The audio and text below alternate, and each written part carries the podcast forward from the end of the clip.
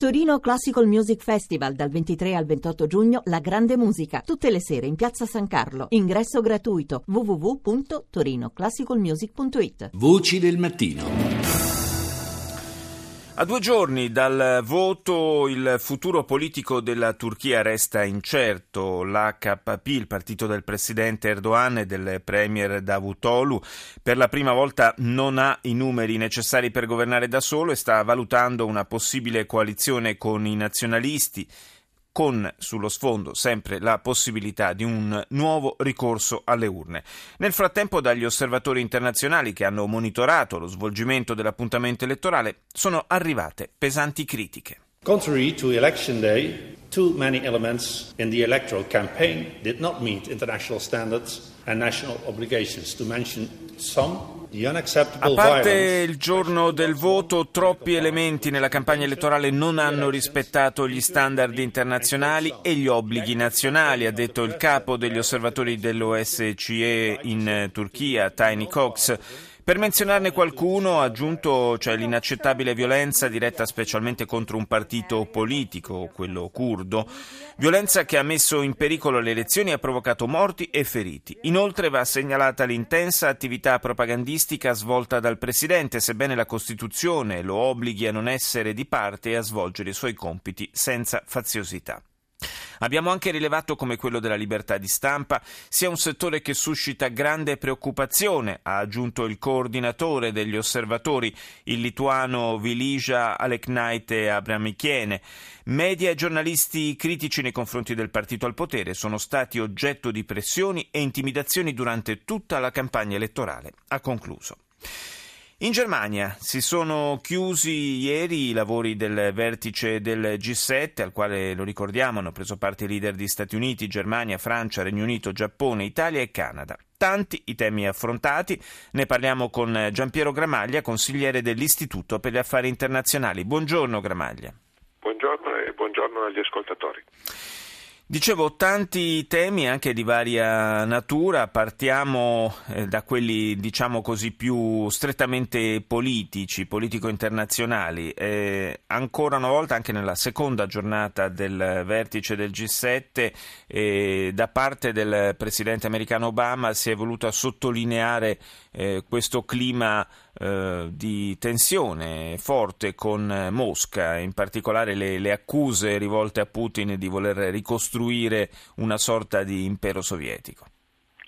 Sì, la tensione con eh, la Russia di Putin è stata un filo conduttore di questa edizione del G7. La riprova è che è stato un G7 ormai da molto tempo il, la formula era quella del G8, cioè con l'allargamento del vertice dei grandi alla, alla Russia dall'anno scorso, proprio in conseguenza della crisi in uh, Ucraina si è tornati alla formula del uh, G7, quindi uh, linea di critica a Mosca e di, e di sanzioni contro Mosca per eh, l'atteggiamento nella crisi ucraina e per è caduta la linea, evidentemente è caduta la linea, la recuperiamo, cerchiamo di recuperarla velocemente. Stavamo eh, con eh, Giampiero Gramaglia, stavamo parlando dei difficili rapporti tra Stati Uniti, Europa e Russia, in conseguenza evidentemente soprattutto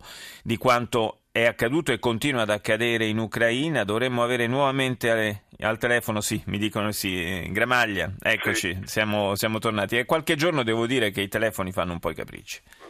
Temevo fosse mio, ma mi conforta questa indicazione.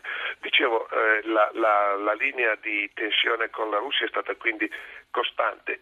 Mi pare che, che eh, il G7 abbia mostrato nei confronti della Russia ma anche su altri temi una certa coesione in questo momento del fronte occidentale eh, ha anche mostrato i limiti di questa formula perché si sono riuniti eh, un gruppo di paesi importanti con la presenza degli Stati Uniti eh, che sono sostanzialmente d'accordo fra di loro ma che col loro accordo non sono sufficienti a risolvere le crisi internazionali, né l'Ucraina né le altre che hanno affrontato. Eh, infatti proprio questo è uno degli aspetti che mi sembra opportuno sottolineare, cioè il fatto che quello che una volta veniva definito il gruppo delle eh, maggiori potenze industrializzate, insomma diciamo adesso è un club che ha un'incidenza sulla realtà eh, economica e politica mondiale sicuramente inferiore rispetto al passato.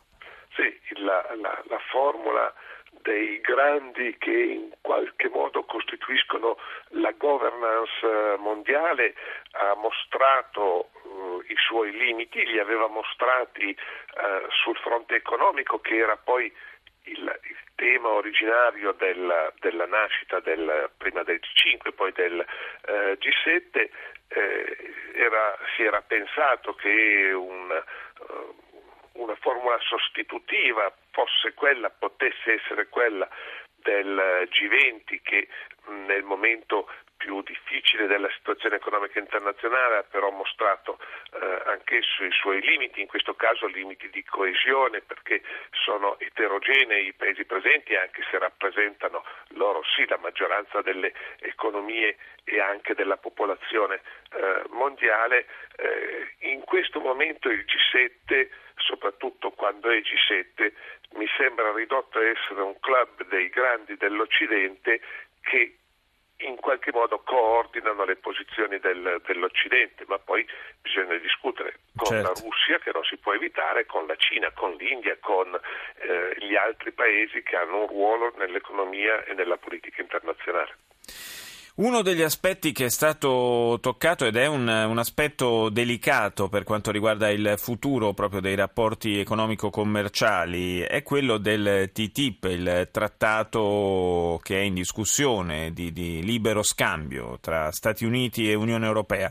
E la cancelliera Merkel eh, ha ufficialmente dato il proprio sostegno a un'accelerazione eh, di questo, del, del, dibattito intorno a questo eh, trattato, però però sappiamo che ci sono delle forti resistenze nell'opinione pubblica europea.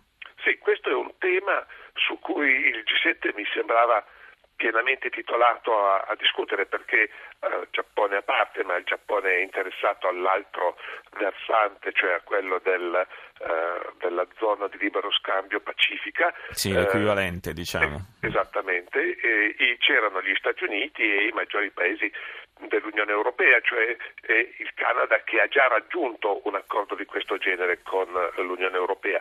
Quindi eh, qui ci sono i protagonisti, i principali protagonisti della trattativa.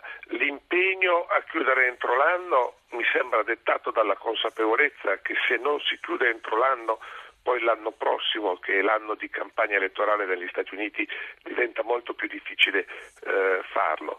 Nel contempo i negoziati stanno mostrando tutta una serie di difficoltà per cui bisognerà davvero che l'input venuto dal castello di Elmau in, in Baviera si trasferisca alle strutture negoziali perché possa essere mantenuto questo obiettivo di chiudere entro l'anno.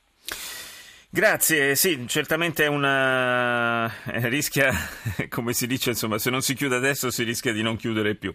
Eh, staremo a vedere che cosa succederà. Io ringrazio Giampiero Gramaglia, consigliere dell'Istituto per gli Affari Internazionali, per essere stato nostro ospite questa mattina. Grazie.